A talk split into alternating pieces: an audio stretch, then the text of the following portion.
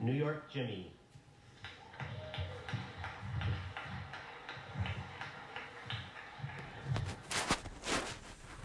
Morning. My name is New York Jimmy. I'm a grateful recovering alcoholic. And I still get nervous before I speak. But I was told a long time ago alcoholics are like tea bags. The only time we work is when we're in hot water. So, uh, I said I'm a grateful alcoholic, and what I mean by that also, it's not just me that's grateful. There's a lot of other people out there that's grateful that are in the program. Bartenders, polices, judge, you know, family members and friends. So remember that when you say you're grateful. There's a lot of other people that think uh, grateful. Uh, before I start, I, you know, with the nickname of New York Jimmy, I just want to mention something that uh, uh, everybody knows what's happened on September 11th, and I'm not going to, you know, uh, but what I want to do mention is that a lot of people out here don't realize that when that situation happened, we also lost a meeting. I used to attend meetings in the World Trade Center. Uh, in New York, we a lot of times we had lunchtime meetings because a lot of times office workers it would take them 45 minutes to get downstairs to get a sandwich and get back up to their office. So people used to bring you know lunches with them, and we had lunchtime meetings at the World Trade Center. Also had them at Citicorp and Chase Manhattan Bank. Uh, so it's when that happened, we lost the meeting. But also, what happened was. Um, I went back to New York after that because I had a trip to the Middle East. I went to Egypt, Israel. I picked a good time to go, you know, uh, and also Jordan. But I went back to New York and I went down to Ground Zero. And what happened because of the situation, um, there was a lot of firemen, a lot of police, and a lot of rescue workers that were in the program. And they started AA meetings in Ground Zero. So sometimes we lose a meeting and sometimes we gain a meeting. Uh, I tried to make that meeting. I went up to GSO and I, uh, but because of the security thing, you had to go through the Red Cross to get clearance and all that stuff, and I didn't get a chance to go to a meeting at Ground Zero. But I just want to mention that you know that uh, uh, you know we got meetings all over the place and everything else. You know, I grew up in New York City and uh, and uh, oh, you know I joined a bunch of gangs when I was a kid. I'm not going to get into the war stories, but you know what? I came into AA and I joined the biggest and the best gang in the world. And it's the weirdest gang, I'll tell you that. you know, I mean, you know, if we ever had colors, all these gangs today got these colors, the reds and the blues and all that stuff. Our colors, I think, would be black and blue. You know, I think everybody can identify with them colors. So, oh, there's the alcoholic gang, black and blue. Okay, you know. Uh, so, but uh, just to, my anniversary date is May 28, 1976, which I am proud of gives me 30 years of sobriety. And just to let people know, I'm going to tell you how you get 30 years. You don't drink and you don't die. Okay? And you can get 30 years. But the thing is, to enjoy yourself and to do some of the stuff, that's the, that takes a little bit of work. Um, the only difference between having 30 years and 30 days is that I've been through some stuff. I've been through the relationships that didn't work out, the disappointments with the jobs, the, the promotion I didn't get, the lottery I didn't win, the girlfriend I didn't get, and all that. I didn't have to drink over it. You know, a lot of us realize when things happen, you know, somebody always comes up to you and says, This too shall pass, and you want to kill them, you know. Uh, there's probably a couple dead AA members. I know in New York there are, uh, but uh, anonymity, you know. Um, but uh, so, but also I, I, believe that too. I've been in the program long enough to know that when one door closes, another one opens. But the whole thing, when that door, the other door, it doesn't open in five minutes. Sometimes it doesn't open in five, five hours. Sometimes five days. Sometimes it takes five months. Jimmy don't like standing and waiting in the freaking hallway. That's the whole problem uh, with the, uh, you know, with that thing about when things happen. But today we got a support system and everything else, so it's it's good that way. I want to do something. We just had, you know, somebody just won five hundred and something dollars, and that's pretty that's pretty cool. You go to a meeting and make some money. Uh, but uh, let's try something. Anybody want twenty dollars? Anybody? Raise your hand. Okay. Oh boy. Okay. Alcoholics out there. Okay. Anybody still want it? Raise your hand. Anybody still want it? Anybody still want it? Still want it? Why? Exactly, it's still worth something. This is an alcoholic, folks, my opinion.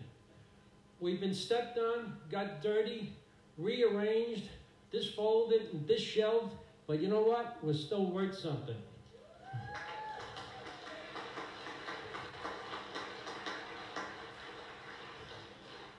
and how. I'll talk to you after the meeting. I'm not well. Uh, we'll talk more. I'm glad we can laugh about things because you know I went to a meeting and it, it, there was a sign on the on the wall. that said, "Please God, teach me to laugh again, but never forget. Let me forget that I cried." And that was kind of my prayer. I, I'm I'm gonna probably skip my drunkalog. I'm gonna give you the quick drunkalog because what I want to do is uh, get into recovery a little bit more. Uh, so my quick drunkalog is in 1974. I pee peed in my pants.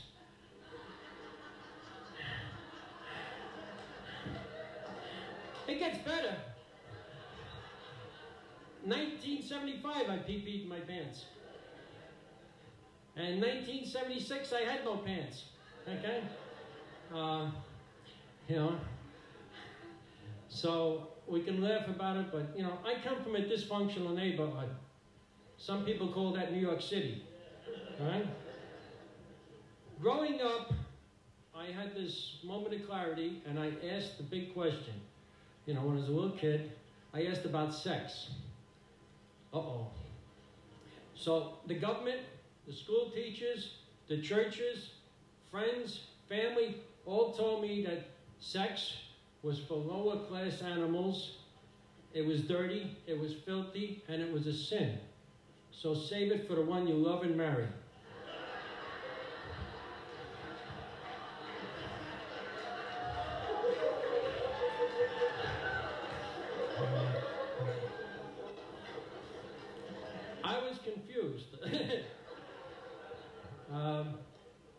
To kind of like tell you a little bit where I came from, I quit school at, at 16 because I knew it all. You know, uh, I asked my one question and didn't get an answer. So, um, but uh, I got into you know alcohol. Even got into drugs uh, younger. But this is AA, uh, and uh, you know it's also nice to see a lot of young people here. That's really nice. You know, uh, there's a lot of people that grew up and they started drinking at 18 and 21 today with the young people that are coming into AA and other 12 step programs at the age of 18. You know? And uh, if anybody makes any kind of comments to you, I think they're just jealous that you got the opportunity to get sober and clean at 18 and 21 or whatever age you're at. Because if I could have, boy, I would have, you know, didn't have to go through all the pain and everything else. You went through enough pain, at, you know, at 18 and, and 21 or whatever age you are enjoy it. It's nice to see you have a dance last night and everything else. I always get a kick out of when, you know, you'd say you can't scare an alcoholic. Yes, you can. Send them to the first AA dance. You know, you can always spot them. They're up against the wall like this. You know, you know.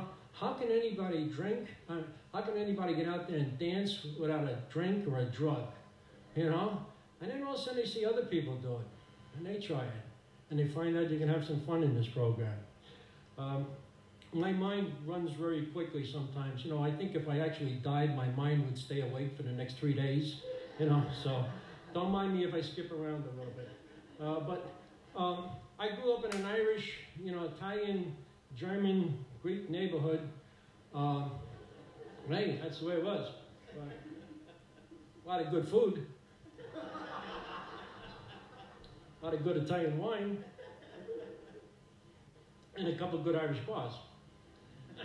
okay, but um, my father was was born in Liverpool, England. My mother was born in Galway, Ireland. Now, the Irish and English shouldn't even date, much less get married. But they they got married. Uh, I was born. I thought I was to blame for World War II, uh, but uh, Uh, my father converted to become a Jehovah Witness, and my mother was Roman Irish Catholic. So I just bring up this point that I, I grew up with a lot of confu- confusion around religion. Uh, so when I came into this program, I had a little tough time with so-called God and all that stuff. I'm just glad that somebody had common sense to say it's God as we understand Him. Uh, today, uh, I'm a lot open-minded about different religions and cultures. I kind of, you know, uh, I kind of go to a lot of places and I, I uh, watch and listen about other people's cultures and religions. I enjoy that. So it was kind of confusing. I, uh, I like I said, I quit school at, high, uh, at 16. Had a hell of a lot of jobs. Went in the Navy. Uh, just to give you an idea, um, um, I got in trouble in the Navy, you know, and all that stuff. You know, break time and you know, extra duty and all that stuff. But you know, it was a lot of fun. You know, my attitude was, look, I got I got caught once, but I got away with it 20 times, so I was ahead of the game. That's the way I kind of looked at it. And, but uh, you know, I had six days to go, and when listened, I was going to get out, and all of a sudden I found myself on a ship in Guantanamo Bay, Cuba, during the Cuban Missile Crisis, offloading Marines, and they gave me a year's extension. And like a week before that, they asked me if I want to re-enlist, and I told them what they could do with their canoe club. So I was in a lot of deep doo-doo, you know what I mean? That seemed to be the, you know, the thing with me. Alcoholism took me uh, down a little bit further.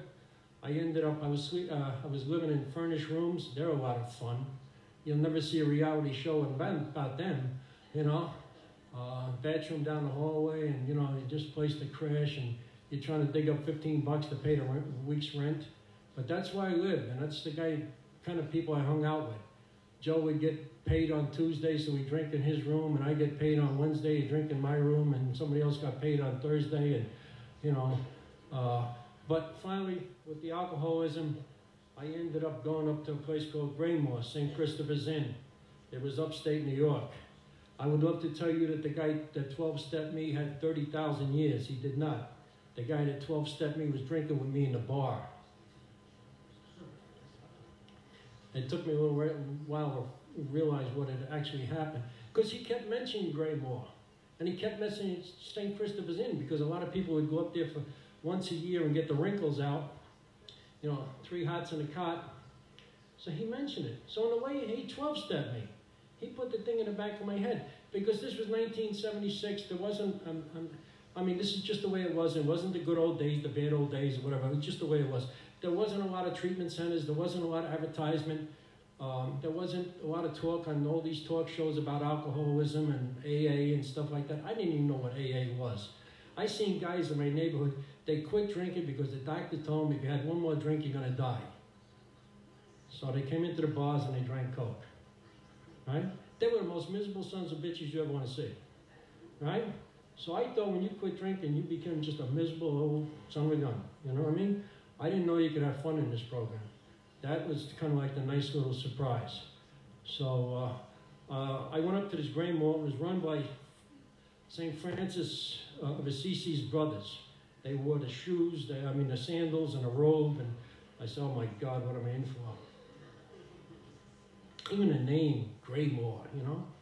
It sounds like Igor comes to the gate and lets you in, you know? But I was kind of desperate. And I remember I was there for about three days you know, you could walk in this place drunk as a skunk and they just give you a bed and three days later you woke up and then they start talking to you a little bit. And they, the brother interviewed me. He says, you know, you're a veteran. We can get you in a 90-day VA hospital. And I looked at him and I'm saying in the back of my mind, 90 days, that sounds like a jail sentence. So I told him I had places to go and things to do. And he said, name one. He says, go. He says, if you don't like it, you know, you can always walk out. So when you don't have too many choices, you go. Uh, I was there and I kind of like, you know, still my head was foggy. I remember talking to the doctor and he asked me these brilliant questions. He asked me who the President of the United States was. I got it wrong, you know. About four questions later, I thought, you know, I, I realized what I said and I'm trying to, you know, get back to the doctor and tell him, no, I, I know who it is, you know. And, you know, because I'm in a psychiatric hospital. They do lobotomies here, you know. It was Montrose VA Hospital. And uh, so I'm there for 90 days, and here's the, here's the kind of like God has a sense of humor. A couple of my friends, um, you know, a lot of my bridges I burnt, as many of you did, and I lost a lot of friends and everything else. But I came from a, no- a neighborhood and, um, where we kind of still stuck together for some crazy New York reason. Uh, and two of my buddies came up and they picked me up at the hospital and took me home for the weekend. Now they don't know what to do with Jimmy because he's not drinking. So they take me to the movies. What movie do we see? One Flew Over the Cuckoo's Nest.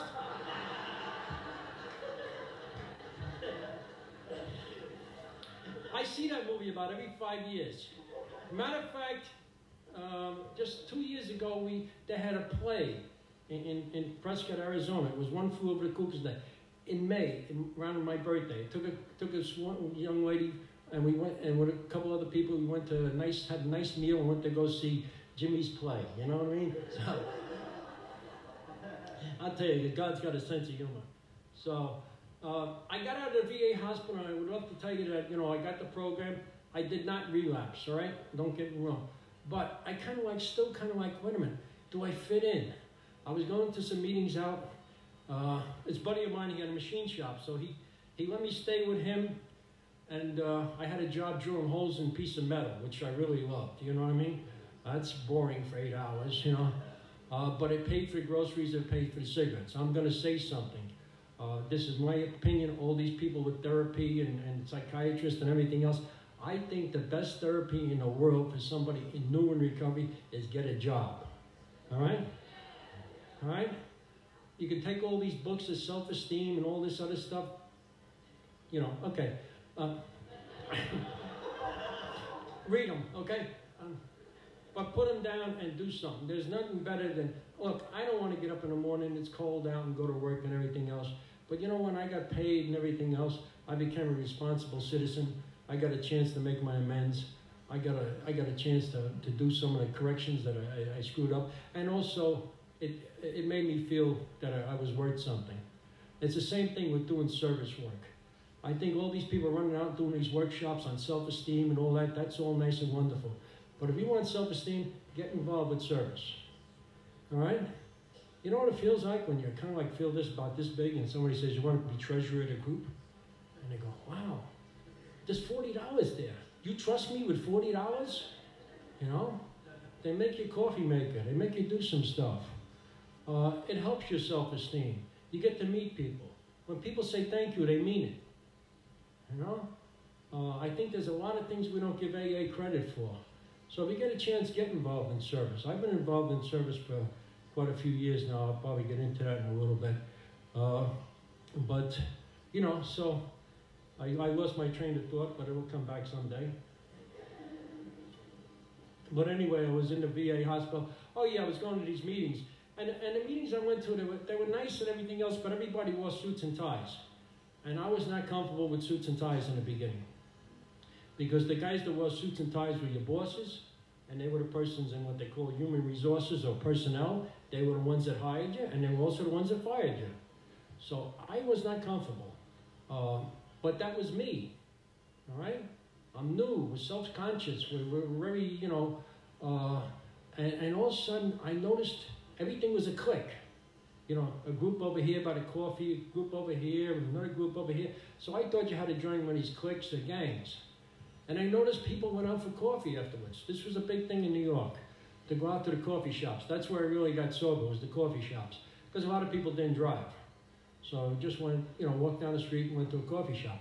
So I was waiting for the invitation to go, when are they going to ask me to go to a coffee shop? Because I thought you had to be invited. So all of a sudden somebody comes up to me and says, Jimmy, you want to go for coffee after the meeting? And I said, I got places to go and things to do. I mean, God, I, you know, uh, you wonder about them little things. I deprived myself of certain things uh, in the beginning, uh, not knowing and stuff. Uh, also, one of the things was I went to a step meeting, and all of a sudden they passed the book and you had to read, and I got nervous about reading, and I never went back to that for quite a while because I thought somebody was going to make fun of me because I, you know, struggle with reading and stuff like that out loud. And, uh, you know, and I found out in this program, not too many people laugh at you. You know what I mean? They'll cry with you, but laughing at you, no. Because most of us have been there. don't deprive yourself of, of some kind of thing. Go out and try some stuff. I see a lot of people, you know, they kind of get nervous. They don't know if this is going to work or something like that. You know, get involved in some kind of service and, and, and see if it works out. If it doesn't, you know, uh, you try something else. I don't think there's the perfect AA person. There are people good at answering the phones in intergroup. There's other people good at speaking. There's other people good at sponsoring people. There's other people that's good at doing corrections or something like that. You'll find what you what you're good at. But you got to go out there. Nobody's going to go. We don't have aptitude tests in this place. You know what I mean? Yeah. I wonder where I'd be. Okay. But so you know, so find out what you're good at and give it a shot. Uh, you know, I also want to thank the committee, you know, for letting giving me the opportunity to speak. Uh, and, and I want to thank all the volunteers. I've been involved in some of these conferences and, and, and committees and stuff, and it takes a lot of work and it takes a lot of hours and a lot of dedication. And thank you very much. And as long as I'm up here, I want to also thank Budweiser, Guinness Stout, Rango, Dewar's Scotch uh, for helping me get into the program.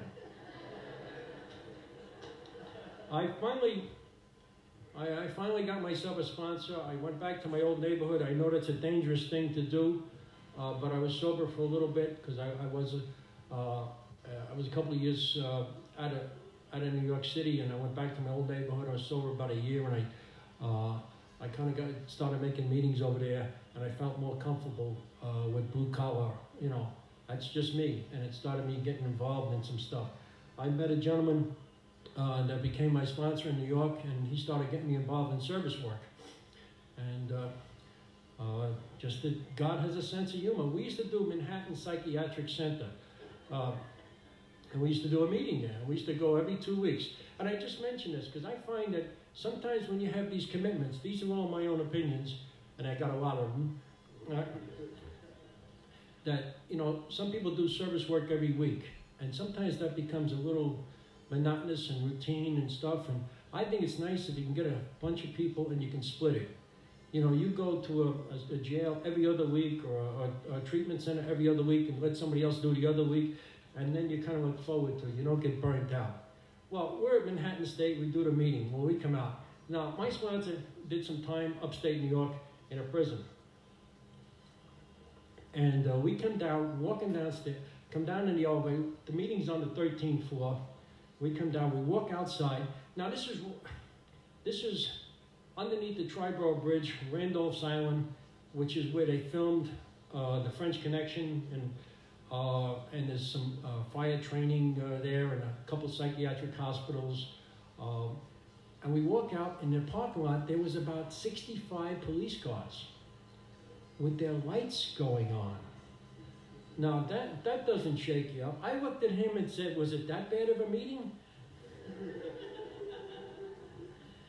it was just weird timing. What had actually happened was the president uh, of the United States was coming to New York, or the vice president, or one of them big shots, and they used that as a staging area.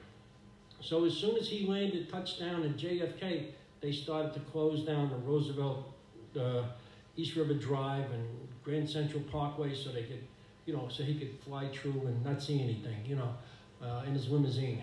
And it was just it was just a staging area, but to walk outside and see about 65 cops cars with their license, I mean with their lights flashing, that was kind of interesting. So I like I say, God's got a sense of humor. I got an opportunity to meet some of these people that had some time and go on some 12-step calls, and they were kind of interesting, you know, uh, in early recovery.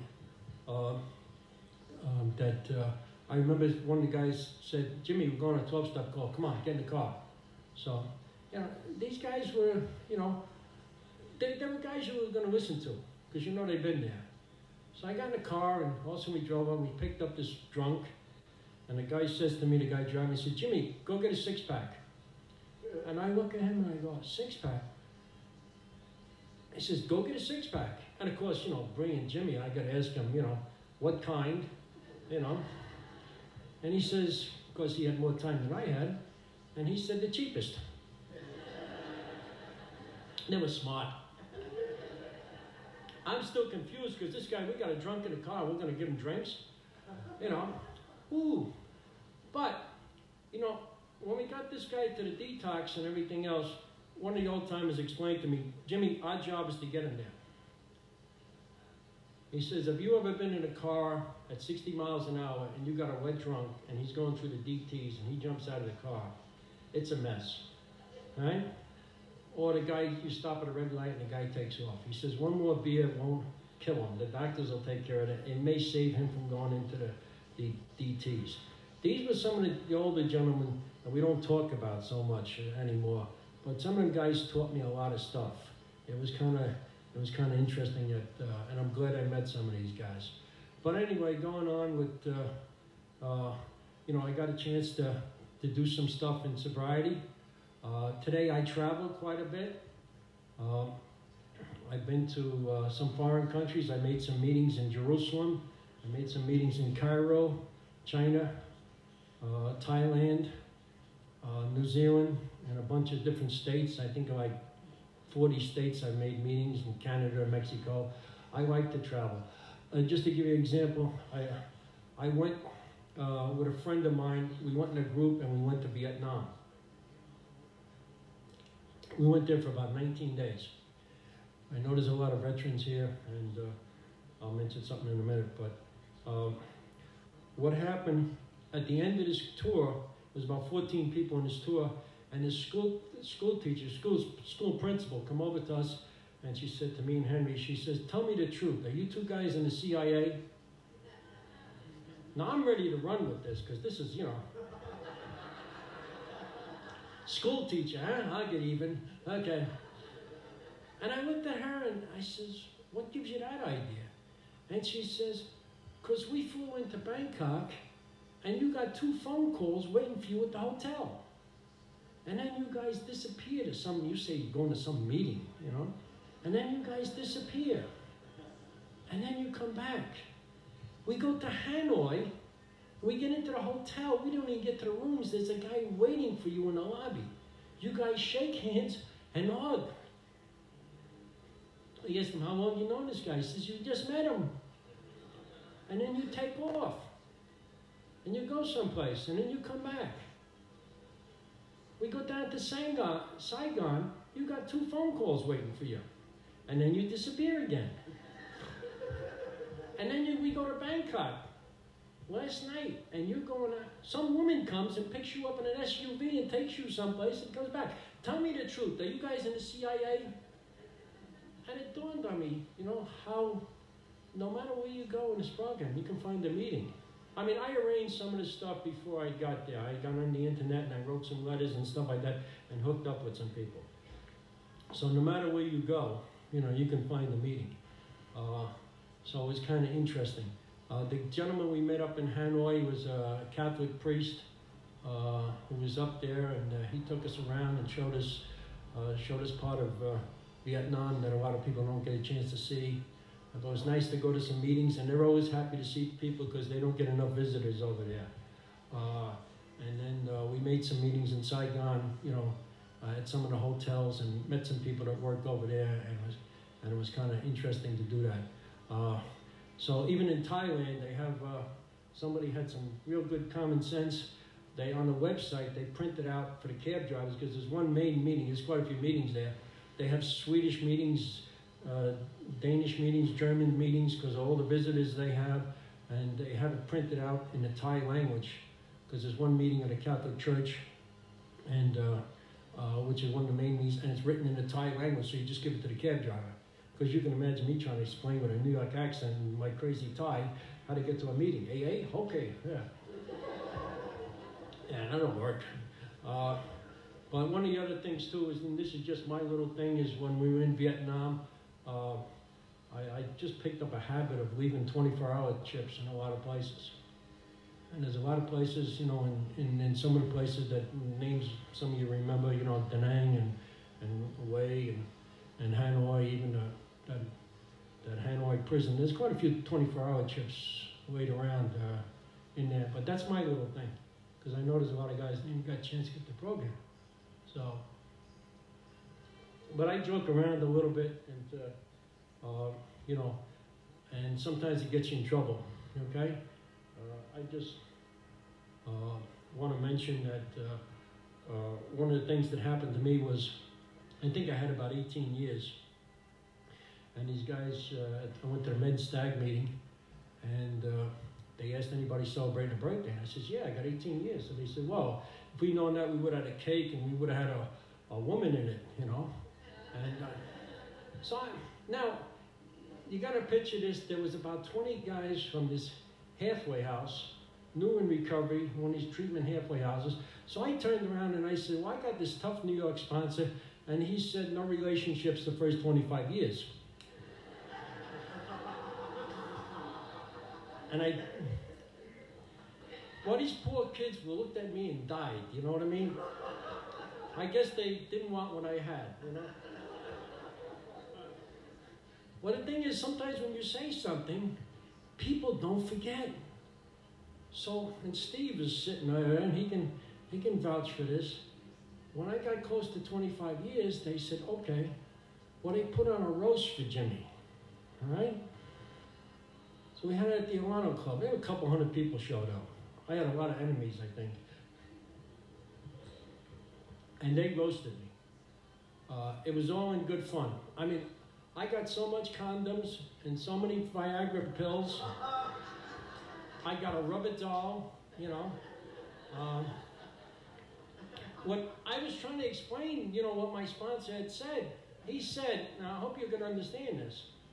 He said, the first 25 years, I could have sex and I could get married, but I couldn't get in a relationship. Does that make sense? no? Okay. All right. Talk to you after the meeting. But it was kind of fun to put on that, you know. And a lot of people said they got a kick out of it. You know, here's a person with 25 years. I think sometimes new people uh, get the idea when you get old, you get grumpy. Uh, I have done more in sobriety than I ever did when I was out there drinking. All I did was follow up bar stools. To give you a prime example, uh, you know, I, I got some Irish in me, and I couldn't even make it to the St. Patty's Day parade. Now, I could have walked over there crawled over there, took a cab, took a subway.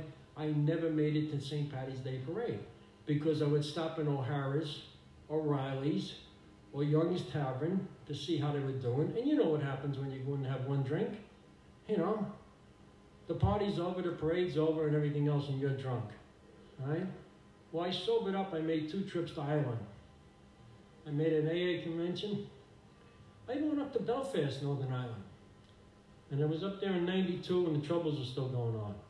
And I just bring this up for the one thing is that I went to a meeting and nobody asked me if I was ID, you know, UVF or IRA, orange or green. They just said, Yank, what do you want, coffee or tea?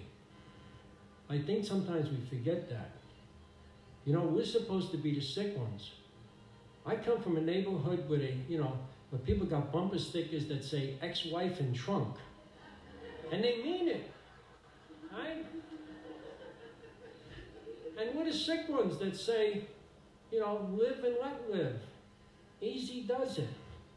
You know, we're the ones, and I bet you everybody in this room has let this supper get cold because a phone call came. And somebody says, You got a minute? You know? And we take some time out. And you don't got to have 30 years to 12 step people. I think, you know, I, I did some work in a treatment center, and most of the, the, the, it, was, it was the people in the treatment center that were new trying to help somebody else they were the ones to say, because everybody wanted to take off after three days or something like that, and the other people, the other clients would say, you know, why don't you stay? And they were the ones that helped people. You know? Don't get this idea that you got to have 30 years to help somebody. I used to do juvenile detentions and, and, and some prisons and stuff like that, and, and some treatment centers, and they, they identify more with the newcomers, uh, people that's got less than a year, because they can't fathom somebody with with 30 years. They don't know how you get it or what's going on because they're still worried about having a cigarette after the meeting and having a little bit of money in their pocket and stuff like that.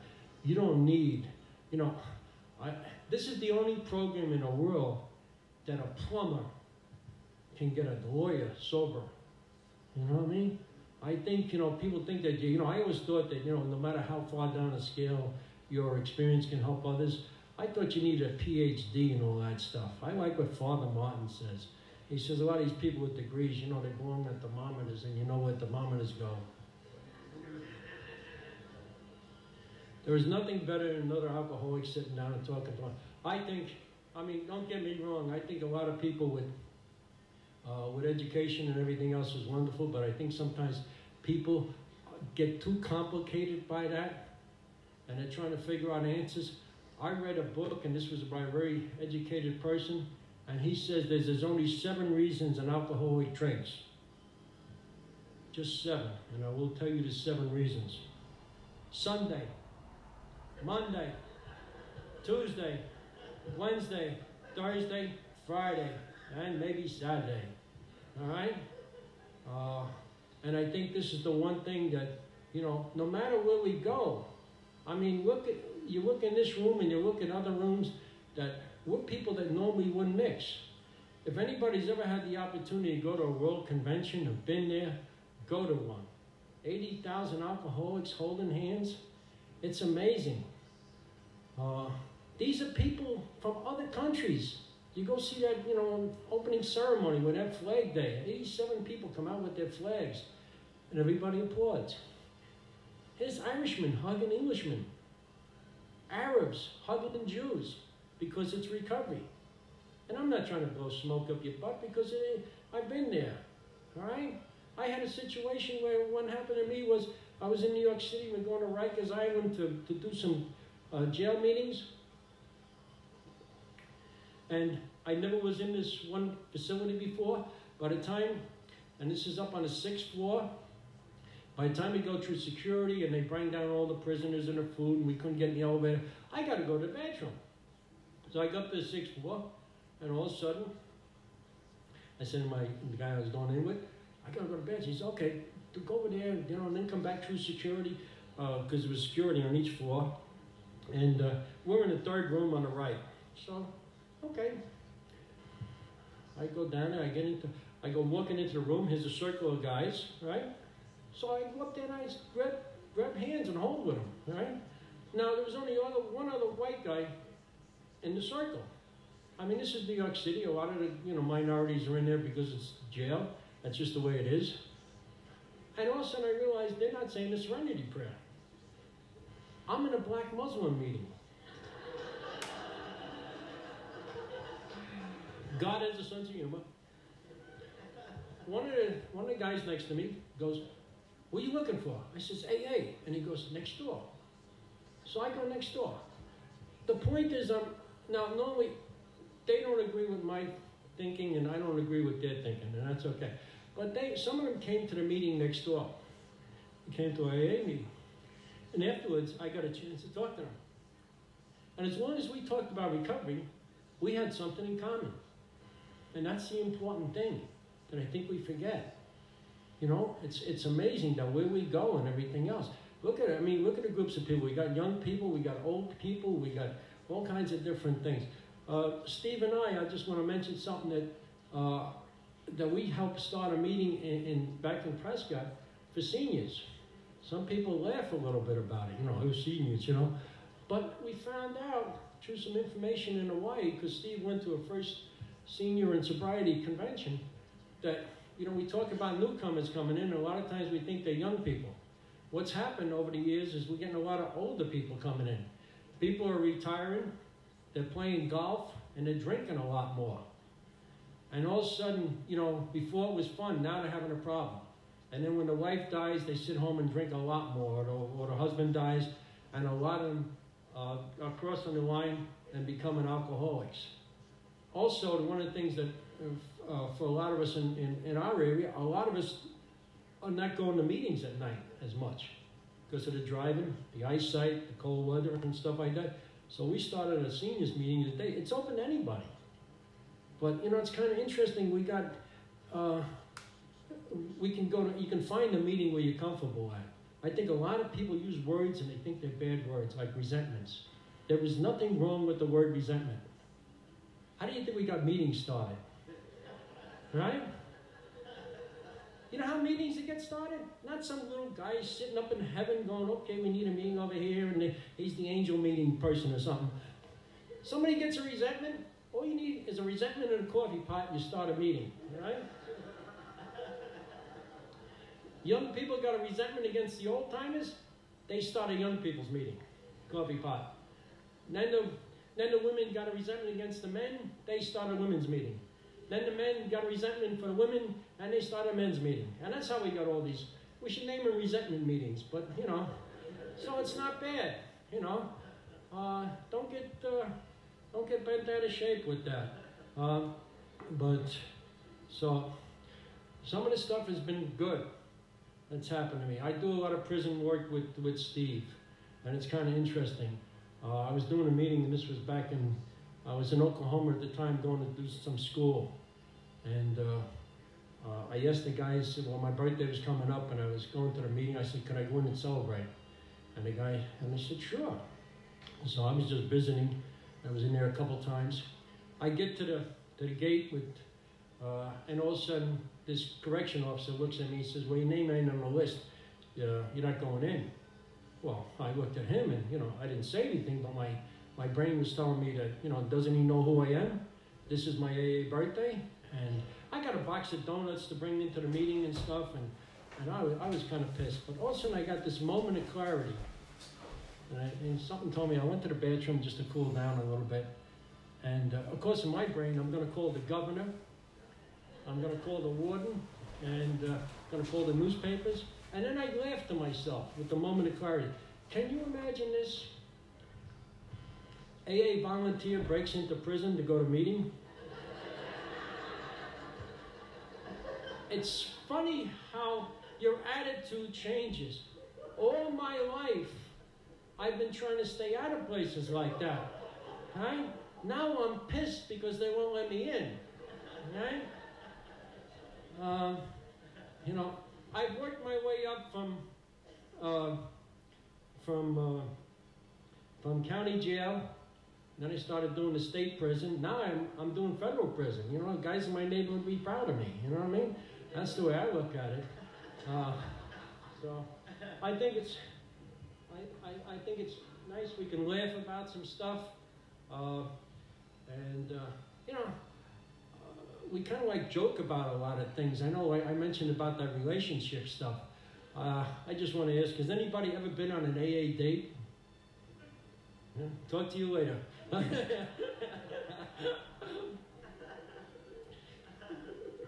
uh, it's, it's amazing, you know, we tell people, uh, and, and I, I, mention this to the newcomers because a lot of times you get some of these people, they go, you know, no relationships the first year. You know why they tell you that? Because nobody's ever did it. I don't think there's a person that has been in the program for a year that didn't get into a relationship. And if we do, we should give them a prize or something. You know? We expect people to go, okay, go to a dance, look, don't touch. Matter of, matter of fact, don't look, all right? But have fun. And don't you want what we have? No! Right? You put a pe- bunch of people together, you know, things are going to happen. I, I don't care. I mean, the only thing is a lot of, I, I, I mean, I joke around, but it's serious too, but, you know, a lot of us just don't know about relationships. We've never been in one, you know?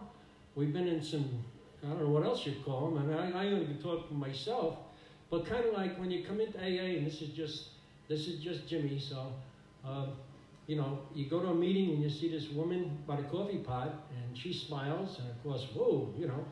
Uh,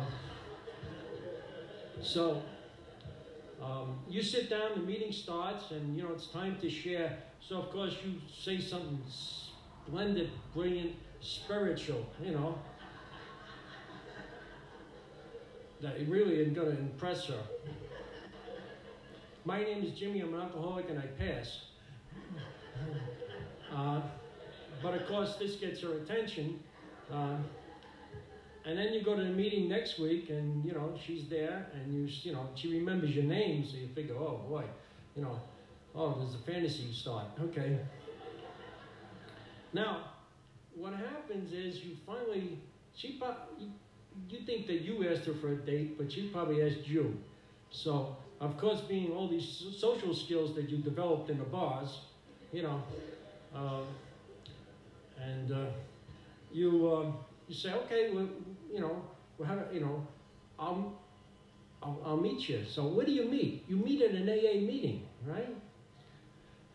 Okay, and uh, of course, you know, um, let's face it, Jimmy. You know, new recovery, you're cheap. You know, um, that's one reason why you meet it there. You know what I mean? Save some money.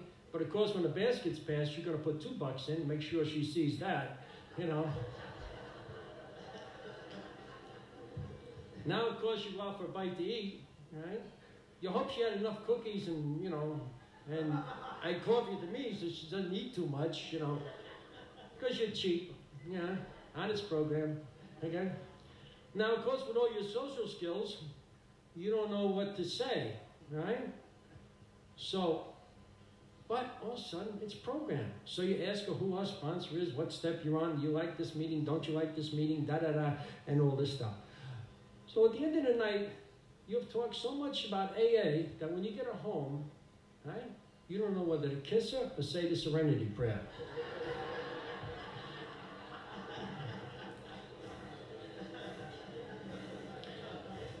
That's my opinion of an AA day. Uh, you know, I think we tell we tell people certain things, and, and and I think you know what we have to do is lead by example. I'm to put Steve on the spot for a minute. He was the gentleman there that gave away the, the book last night. He's got 46 years. Uh, and, uh, but you know what? He's been also married 45 years to the same woman. Uh, so, uh, and uh, he, he did it one month before he had a year, so it does work sometimes. Uh, but like he says, and one thing I'm going to say is, you know, uh, that what he says is he works his marriage like the program, one day at a time. And I think that's important. Uh, you know, relationships are, uh, they're interesting. Uh, uh, some people get in trouble over them. Uh, I think the main thing is that, you know, you got to put down the book sometime. You know, you read all these books about, you know, romance and all that stuff and relationships and self-esteem and all that. Sometimes we got to go out and try it.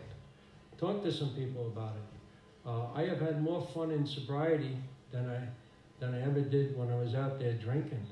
Uh, it's enjoyable to go to places like like this. Uh, I got a card, you know, that I keep, and uh, you know, it's got my phone number on it, and it says, you know, if you really want to get stoned, drink wet cement. You know, I give that to newcomers. Uh, because if you want help, I'll help you. You know what I mean? But if you want to go out and do something, you know, don't don't waste my time. There's a lot of people that really uh, really want this program. Uh, one of the things I just want to mention to some people is that, you know, I was told a long time ago, take your medallion, take your coin, and uh, put it on your house keys and your car keys. Because if you ever get the crazy notion of throwing away AA, you can throw away your house keys and your car keys at the same time because that's what the heck you're doing. Uh, uh, I'm going to just finish up with uh, something, all right? Because I know the, the mind can only take as much as the butt can. So, all right?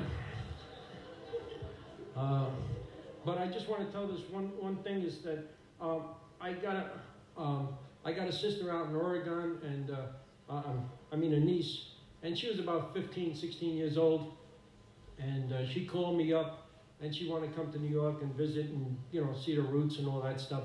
So uh, uh, she came, and we had a pretty good time, and I showed her New York, and uh, she went back, and a couple months later, I got a phone call and found out that she attempted suicide. Uh, so of course I called up, and uh, uh, my mind is racing and everything else. But at the end of the conversation, uh, she said to me, "Thanks, Uncle Jimmy," and I said, "Thanks for what?" She said, "Thanks for listening." And it dawned on me, the program taught me how to listen. All right. Uh, she said the doctors were coming in here, psychiatrists were coming in here, my friends were coming in here, ministers were coming in here, my parents were coming in here, and everybody was telling me what to do. You're the only one that listened. So I said, oh, wow. So the next night we talked a little bit more. And I told her, I said, you know, I'm a recovering alcoholic. And she says, I knew there was something different about you. Um, she says, my best friend is a recovering 39-year-old drug addict who I talk to a lot. Um, so from there, we started to have a relationship. I visited her a couple times, um, and she, um, and uh, so then finally, after a couple of years, um, um, she gave me a phone call, and she said she started asking me about relationships, about with alcoholics, and I go, oh, something's going on. She was she had dated this one gentleman who uh, who was an alcoholic and a drug addict, and and was um, and they broke up. And what happened was later on, uh, she moved down to California, and that's where he was, and they got back together again. He was sober. So she was asking me about all this stuff about, you know, uh, about relationships. Well, to make the story a, a little bit, um, finally, uh, they got married, and uh, she asked me to give her away. And so I got a chance to walk her down the aisle. I also got a chance to give her husband a seven-year medallion. So I still visit her once in a while. She's got two kids and everything's worked out. Um, I, I, I, and so it's kind of like, uh, um, and uh, so it's been it's been kind of like good. I mean, you know, what, I, what I'm also saying is, I think that people let's come up, let's get start using the right language. People go out there and get high. That's BS, in my opinion. Stay in the program and get high. All right. Uh, if you haven't had the opportunity to get high, you will. Stay around. You may be able to, you may be able to walk down somebody down the aisle. You may walk down the aisle. I don't know. Uh, uh, uh, you may see your kids graduate. Uh, you may sponsor somebody and, and give them a year coin. There's a whole lot of highs out there. Steve can tell you. You know, we got some guys that came back from prison. You know what I mean? You go to a meeting and here's a guy that got out, did five years or something, comes up and says thank you, and means it. Uh, so there's a lot of highs out there. Enjoy yourself. I know, uh, so um, I, I kind of hope you got something out of this. I think I did, and I hope to be back here next year, and I hope to see every last one of you. And so thank you very much. My name is Morning. My name is New York Jimmy. I'm a grateful recovering alcoholic. And I still get nervous before I speak. But I was told a long time ago alcoholics are like tea bags. The only time we work is when we're in hot water. So, uh, I said I'm a grateful alcoholic, and what I mean by that also, it's not just me that's grateful. There's a lot of other people out there that's grateful that I'm in the program. Bartenders, polices, judge, you know, family members and friends. So remember that when you say you're grateful. There's a lot of other people that think uh, grateful.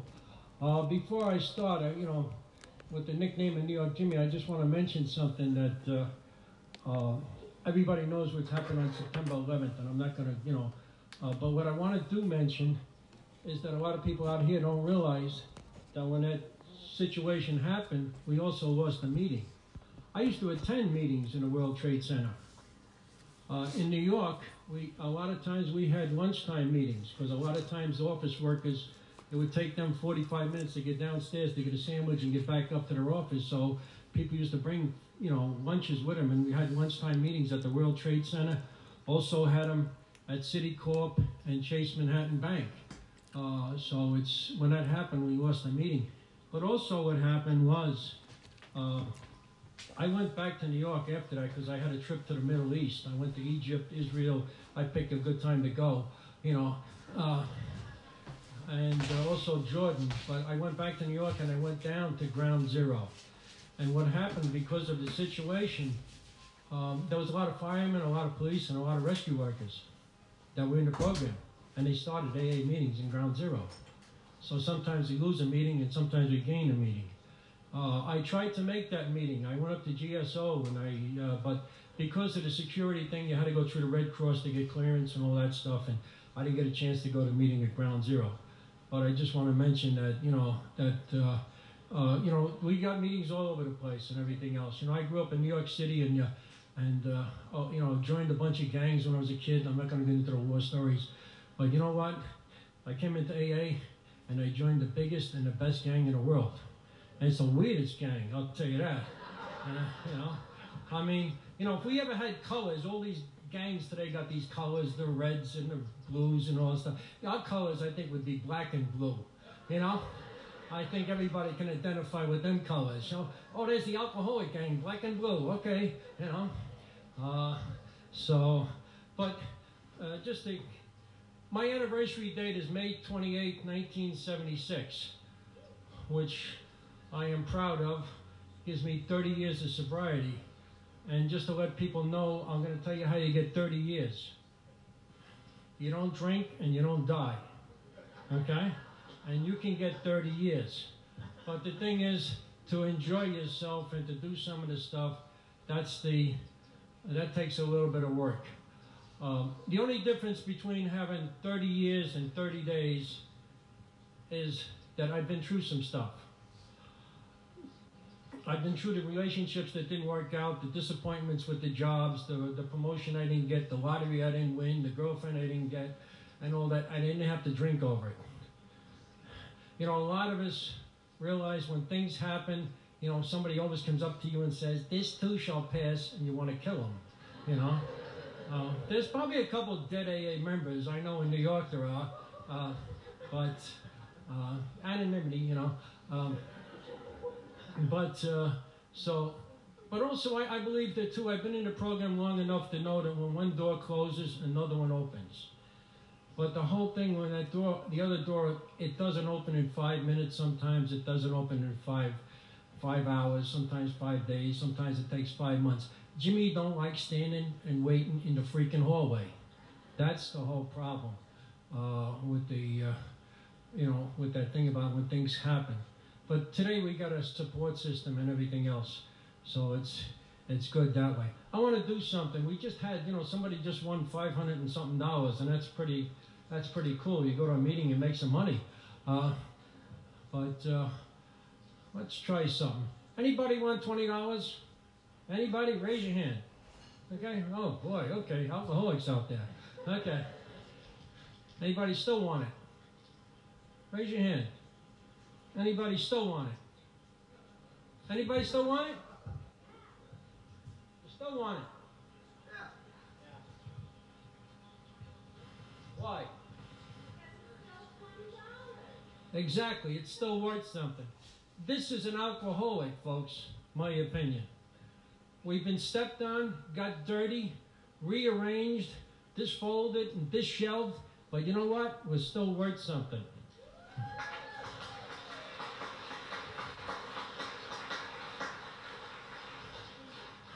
And how.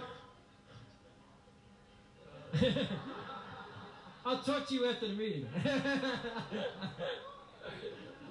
I'm not well. Uh, we'll talk more. I'm glad we can laugh about things because you know I went to a meeting and it, it, there was a sign on the on the wall. that said, "Please God, teach me to laugh again, but never forget. Let me forget that I cried." And that was kind of my prayer. I, I'm I'm going to probably skip my drunkalog. I'm going to give you the quick drunkalog because what I want to do is uh, get into recovery a little bit more. Uh, so my quick drunkalog is in 1974. I pee-peed my pants.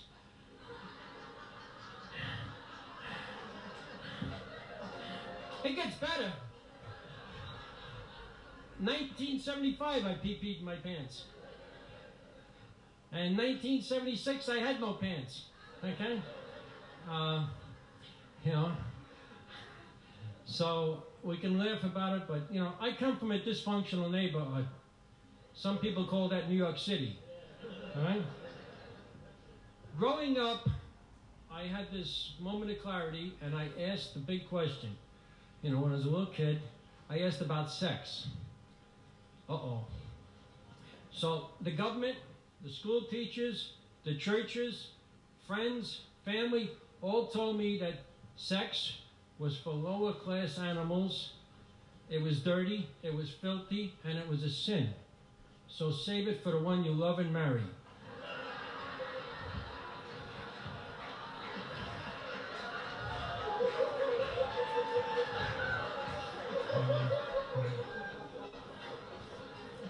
I was confused. uh, you know, to kind of like tell you a little bit where I came from, I quit school at, at 16 because I knew it all. You know, uh, I asked my one question and didn't get an answer. So, um, but uh, I got into you know alcohol. I even got into drugs uh, younger. But this is AA, uh, and uh, you know it's also nice to see a lot of young people here. That's really nice. You know, there's a lot of people that grew up and they started drinking at 18 and 21 today with the young people, they're coming into AA and other 12-step programs at the age of 18, you know? And uh, if anybody makes any kind of comments to you, I think they're just jealous that you got the opportunity to get sober and clean at 18 and 21 or whatever age you're at. Because if I could have, boy, I would have, you know, didn't have to go through all the pain and everything else. You went through enough pain, at, you know, at 18 and, and 21 or whatever age you are enjoy it. It's nice to see you have a dance last night and everything else. I always get a kick out of when they, you know, you say you can't scare an alcoholic. Yes, you can. Send them to the first AA dance. You know, you can always spot them. They're up against the wall like this. You know, you know. How can anybody drink? I mean, how can anybody get out there and dance without a drink or a drug? You know, and then all of a sudden they see other people do it, and they try it, and they find out they can have some fun in this program. Um, my mind runs very quickly sometimes. You know, I think if I actually died, my mind would stay awake for the next three days.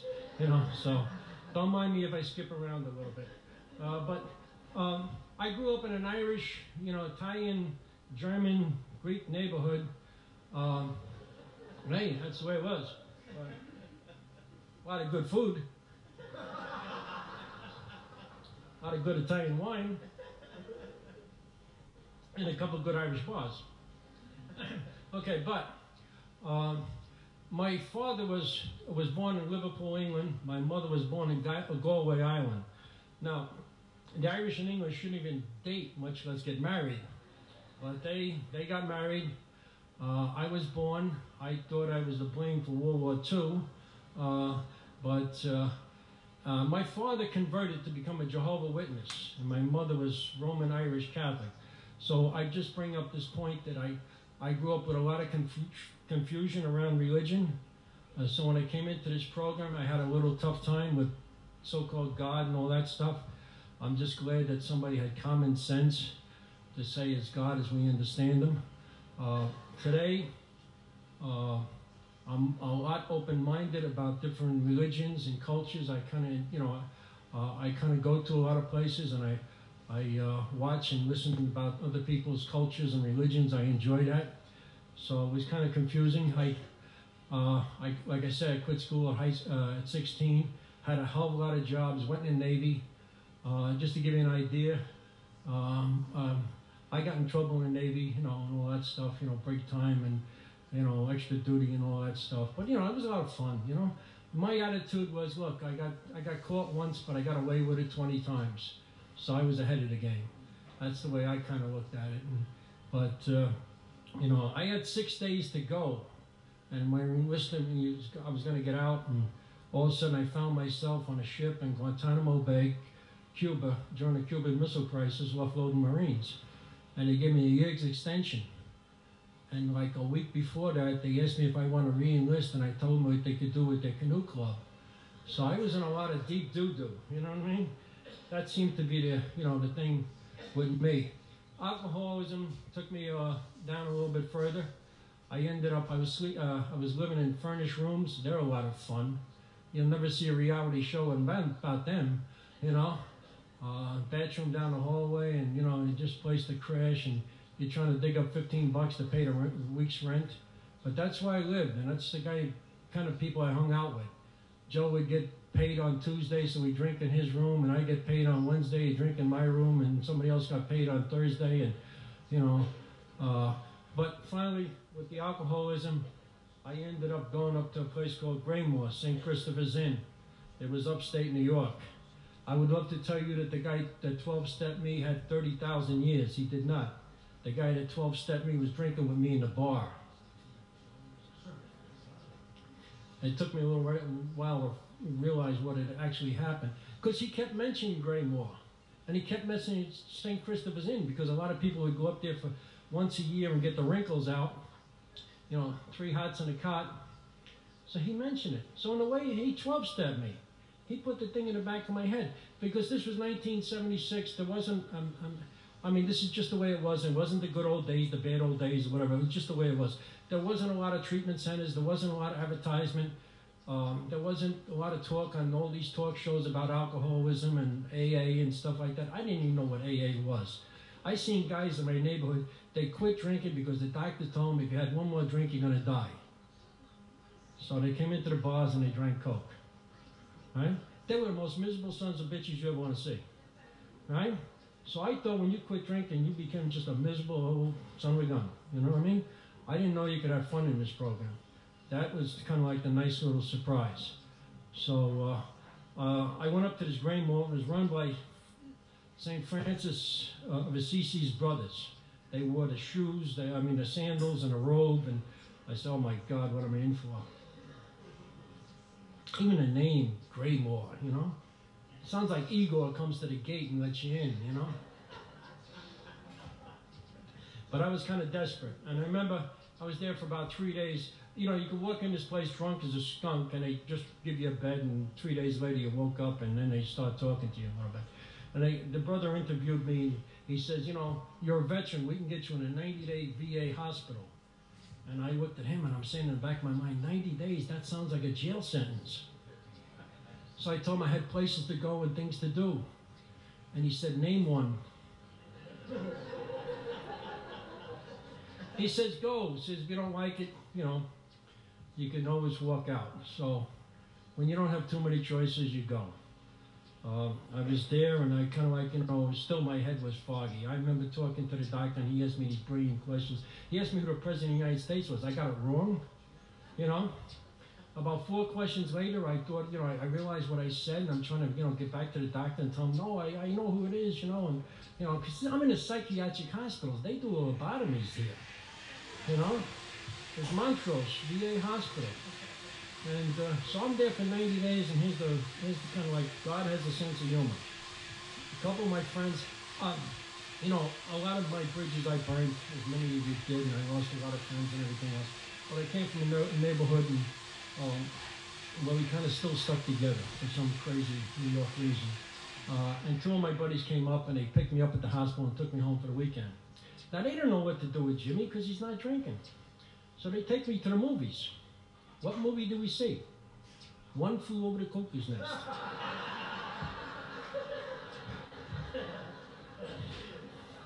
I see that movie about every five years. Matter of fact, um, just two years ago, we they had a play in, in, Prescott, Arizona. It was One Flew Over the Cuckoo's Nest in May, in, around my birthday. It took a took one young lady, and we went, and with a couple other people, we went to a nice had a nice meal and went to go see Jimmy's play. You know what I mean? So, I'll tell you, God's got a sense of humor. So uh, I got out of the VA hospital. I would love to tell you that you know I got the program. I did not relapse. All right, don't get me wrong. But I kind of like, still kind of like, wait a minute, do I fit in? I was going to some meetings out. Uh, this buddy of mine, he had a machine shop, so he he let me stay with him, and uh, I had a job drilling holes in a piece of metal, which I really loved. You know what I mean? That's boring for eight hours, you know. Uh, but it paid for the groceries, it paid for the cigarettes. I'm going to say something. Uh, this is my opinion. All these people with therapy and, and psychiatrists and everything else, I think the best therapy in the world for somebody in new and recovery is get a job. All right? All right? You can take all these books of self esteem and all this other stuff. You know, okay. Um, read them, okay? Um, but put them down and do something. There's nothing better than, look, I don't want to get up in the morning, it's cold out, and go to work and everything else. But you know, when I got paid and everything else, I became a responsible citizen. I got a chance to make my amends. I got a, I got a chance to, to do some of the corrections that I, I screwed up. And also, it, it made me feel that I, I was worth something. It's the same thing with doing service work. I think all these people running out and doing these workshops on self-esteem and all that, that's all nice and wonderful. But if you want self-esteem, get involved with service. All right? You know what it feels like when you kind of like feel this about this big and somebody says you want to be treasurer of a group? And they go, wow, there's $40 there. You trust me with $40? You know? They make you coffee maker. They make you do some stuff. Uh, it helps your self-esteem. You get to meet people. When people say thank you, they mean it. You know? Uh, I think there's a lot of things we don't give AA credit for. So if you get a chance, get involved in service. I've been involved in service for quite a few years now. I'll probably get into that in a little bit. Uh, but, you know, so I, I lost my train of thought, but it will come back someday. But anyway, I was in the VA hospital. Oh yeah, I was going to these meetings. And, and the meetings I went to, they were, they were nice and everything else, but everybody wore suits and ties. And I was not comfortable with suits and ties in the beginning. Because the guys that wore suits and ties were your bosses, and they were the persons in what they call human resources or personnel. They were the ones that hired you, and they were also the ones that fired you. So I was not comfortable. Uh, but that was me. All right? I'm new, we're self-conscious, we're, we're very, you know, uh, and, and all of a sudden I noticed everything was a clique. You know, a group over here by the coffee, a group over here, another group over here. So I thought you had to join one of these cliques or gangs. And I noticed people went out for coffee after This This was a big thing in New York, to go out to the coffee shops. That's where I really got sober, was the coffee shops. Because a lot of people didn't drive. So I just went, you know, walked down the street and went to a coffee shop. So I was waiting for the invitation to go, when they're going to ask me to go to a coffee shop, because I thought you had to be invited. So all of a sudden somebody comes up to me and says, Jimmy, you want to go for coffee after the meeting? And I said, I got places to go and things to do. I mean, God, I, you know, uh, you wonder about them little things. I deprived myself of certain things uh, in the beginning, uh, not knowing and stuff.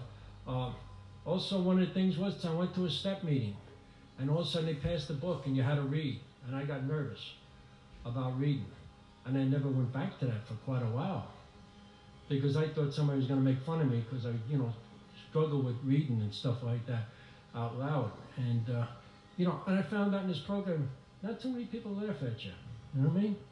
They'll cry with you, but laughing at you, no, because most of us have been there don't deprive yourself of, of some kind of thing. Go out and try some stuff. I see a lot of people, you know, they kind of get nervous. They don't know if this is going to work or something like that. You know, get involved in some kind of service and, and, and see if it works out. If it doesn't, you know, uh, you try something else. I don't think there's the perfect AA person. There are people good at answering the phones in intergroup. There's other people good at speaking. There's other people good at sponsoring people. There's other people that's good at doing corrections or something like that, you'll find what you what you're good at. But you got to go out there. Nobody's going to go. We don't have aptitude tests in this place. You know what I mean? Uh, yeah. What do I be? Okay. But so you know, so find out what you're good at and give it a shot. Uh, you know, I also want to thank the committee, you know, for letting giving me the opportunity to speak. Uh, and, and I want to thank all the volunteers. I've been involved in some of these conferences and, and, and, and committees and stuff, and it takes a lot of work, and it takes a lot of hours, and a lot of dedication, and thank you very much. And as long as I'm up here, I want to also thank Budweiser, Guinness Stout, Rango, Dewar's Scotch, uh, for helping me get into the program. I finally I, I, finally got myself a sponsor. I went back to my old neighborhood. I know that's a dangerous thing to do, uh, but I was sober for a little bit because I, I, was a, uh, I was a couple of years uh, out of out of New York City, and I went back to my old neighborhood. I was sober about a year, and I uh, I kind of got started making meetings over there, and I felt more comfortable uh, with blue collar. You know, that's just me, and it started me getting involved in some stuff. I met a gentleman uh, that became my sponsor in New York, and he started getting me involved in service work. And uh, uh, just that God has a sense of humor. We used to do Manhattan Psychiatric Center. Uh, and we used to do a meeting there. And we used to go every two weeks. And I just mention this because I find that sometimes when you have these commitments, these are all my own opinions, and I got a lot of them. Uh, that you know, some people do service work every week, and sometimes that becomes a little monotonous and routine and stuff. And I think it's nice if you can get a bunch of people and you can split it. You know, you go to a, a, a jail every other week or a, a, treatment center every other week and let somebody else do the other week, and then you kind of look forward to it. You don't get burnt out. Well, we're at Manhattan State. We do the meeting. Well, we come out. Now, my sponsor did some time upstate New York in a prison. And uh, we come down, walking downstairs, come down in the elevator. The meeting's on the 13th floor. We come down, we walk outside. Now this is this is underneath the Triborough Bridge, Randall's Island, which is where they filmed uh, the French Connection, and uh, and there's some uh, fire training uh, there, and a couple psychiatric hospitals. And we walk out in the parking lot. There was about 65 police cars with their lights going on. Now that that doesn't shake you up. I looked at him and said, "Was it that bad of a meeting?" it was just weird timing. What had actually happened was the president uh, of the United States was coming to New York, or the vice president, or one of them big shots, and they used that as a staging area.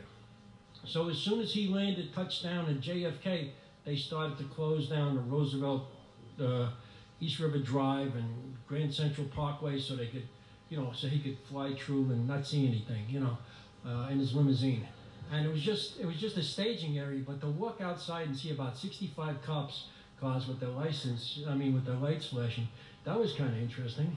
So I like I say, God's got a sense of humor.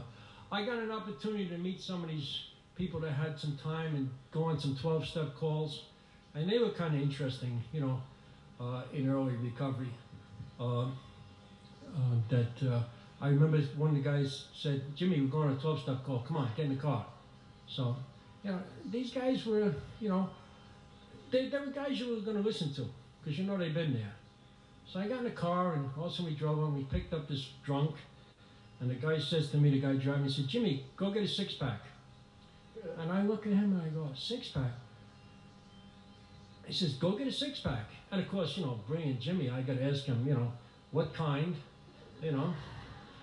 And he says, because he had more time than I had, and he said the cheapest. That was smart.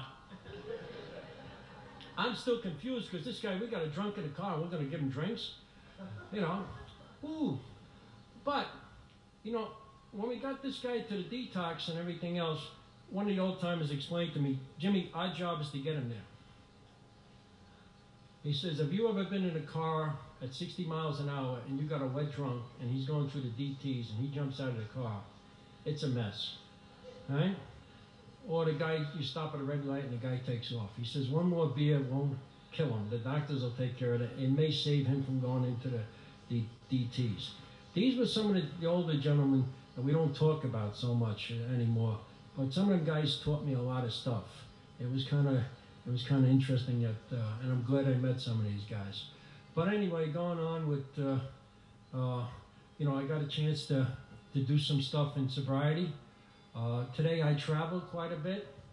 Um, I've been to uh, some foreign countries. I made some meetings in Jerusalem. I made some meetings in Cairo, China, uh, Thailand, uh, New Zealand, and a bunch of different states. I think like 40 states I've made meetings in Canada, and Mexico. I like to travel. Uh, just to give you an example, I, I went uh, with a friend of mine. We went in a group and we went to Vietnam. We went there for about 19 days. I know there's a lot of veterans here, and uh, I'll mention something in a minute. But um, what happened at the end of this tour, there's about 14 people on this tour, and this school school teacher, school school principal, come over to us, and she said to me and Henry, she says, "Tell me the truth. Are you two guys in the CIA?" Now I'm ready to run with this because this is, you know, school teacher, huh? I get even. Okay. And I went to her and I says, what gives you that idea? And she says, because we flew into Bangkok and you got two phone calls waiting for you at the hotel. And then you guys disappear to some, you say you're going to some meeting, you know, and then you guys disappear. And then you come back.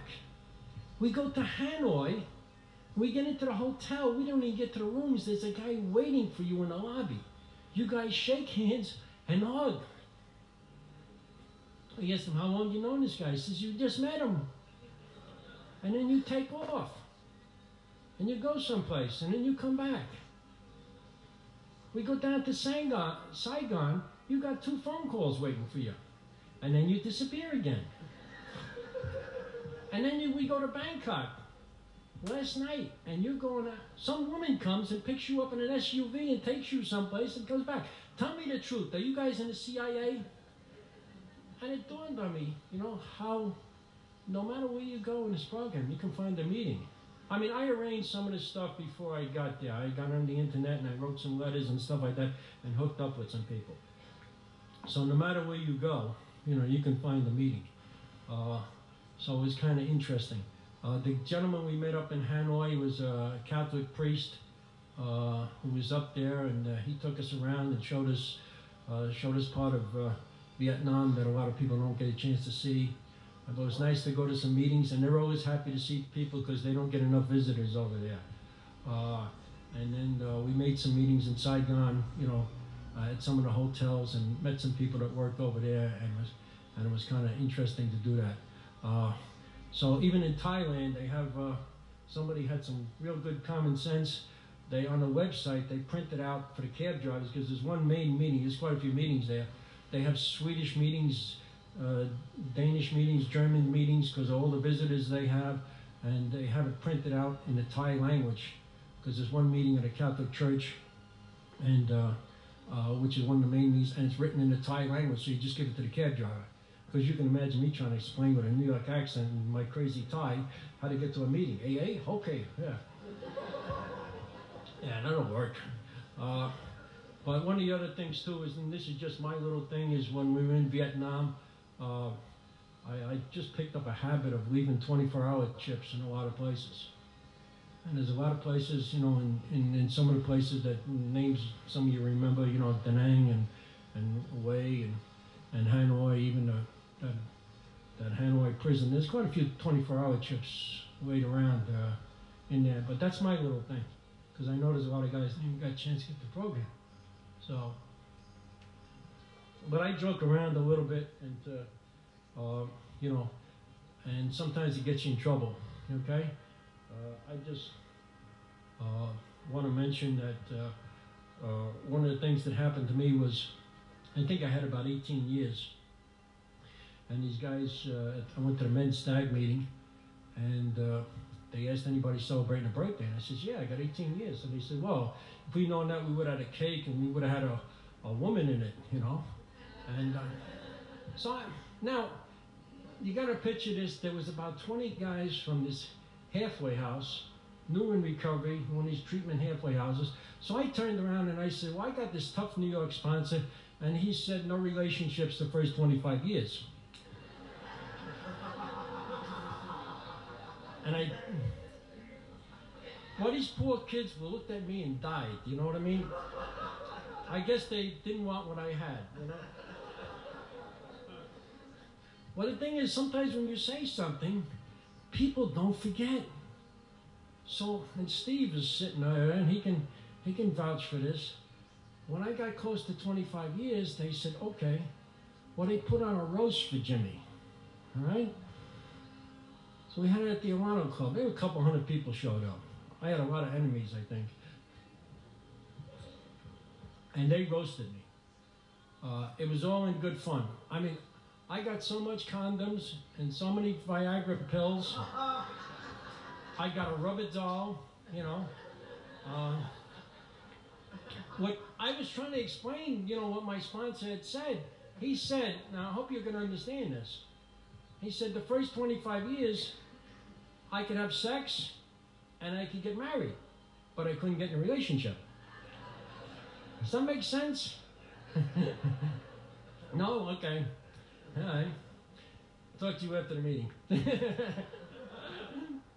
but it was kind of fun to put on that, you know, and a lot of people said they got a kick out of it. You know, here's a person with 25 years. I think sometimes new people uh, get the idea when you get old, you get grumpy. Uh, I have done more in sobriety than I ever did when I was out there drinking. All I did was follow up bar stools. To give you a prime example, uh, you know, I, I got some Irish in me, and I couldn't even make it to the St. Patty's Day parade. Now, I could have walked over there, crawled over there, took a cab, took a subway. I never made it to St. Patty's Day parade because I would stop in O'Hara's, O'Reilly's, or Young's Tavern to see how they were doing. And you know what happens when you go and have one drink. You know, the party's over, the parade's over, and everything else, and you're drunk, right? Well, I sobered up. I made two trips to Ireland. I made an AA convention. I even went up to Belfast, Northern Ireland. And I was up there in 92 when the troubles were still going on. And I just bring this up for the one thing is that I went to a meeting and nobody asked me if I was ID, you know, UVF or IRA, orange or green. They just said, Yank, what do you want, coffee or tea? I think sometimes we forget that. You know, we're supposed to be the sick ones. I come from a neighborhood where they, you know, where people got bumper stickers that say ex-wife and trunk. And they mean it. Right? And we're sick ones that say, you know, live and let live. Easy does it. You know, we're the ones, and I bet you everybody in this room has let this supper get cold because a phone call came. And somebody says, You got a minute? You know? And we take some time out. And you don't got to have 30 years to 12 step people. I think, you know, I, I did some work in the treatment center, and most of the, the, the it was it was the people in the treatment center that were new trying to help somebody else. They were the ones to say because everybody wanted to take off after three days or something like that, and the other people, the other clients would say, you know, why don't you stay? And they were the ones that helped people. You know, don't get this idea that you gotta have 30 years to help somebody. I used to do juvenile detentions and, and, and some prisons and stuff like that, and in some treatment centers, and they, they identify more with the newcomers, uh, people that's got less than a year, because they can't fathom somebody with, with 30 years. They don't know how you get it or what's going on, because they're still worried about having a cigarette after a meeting and having a little bit of money in their pocket and stuff like that.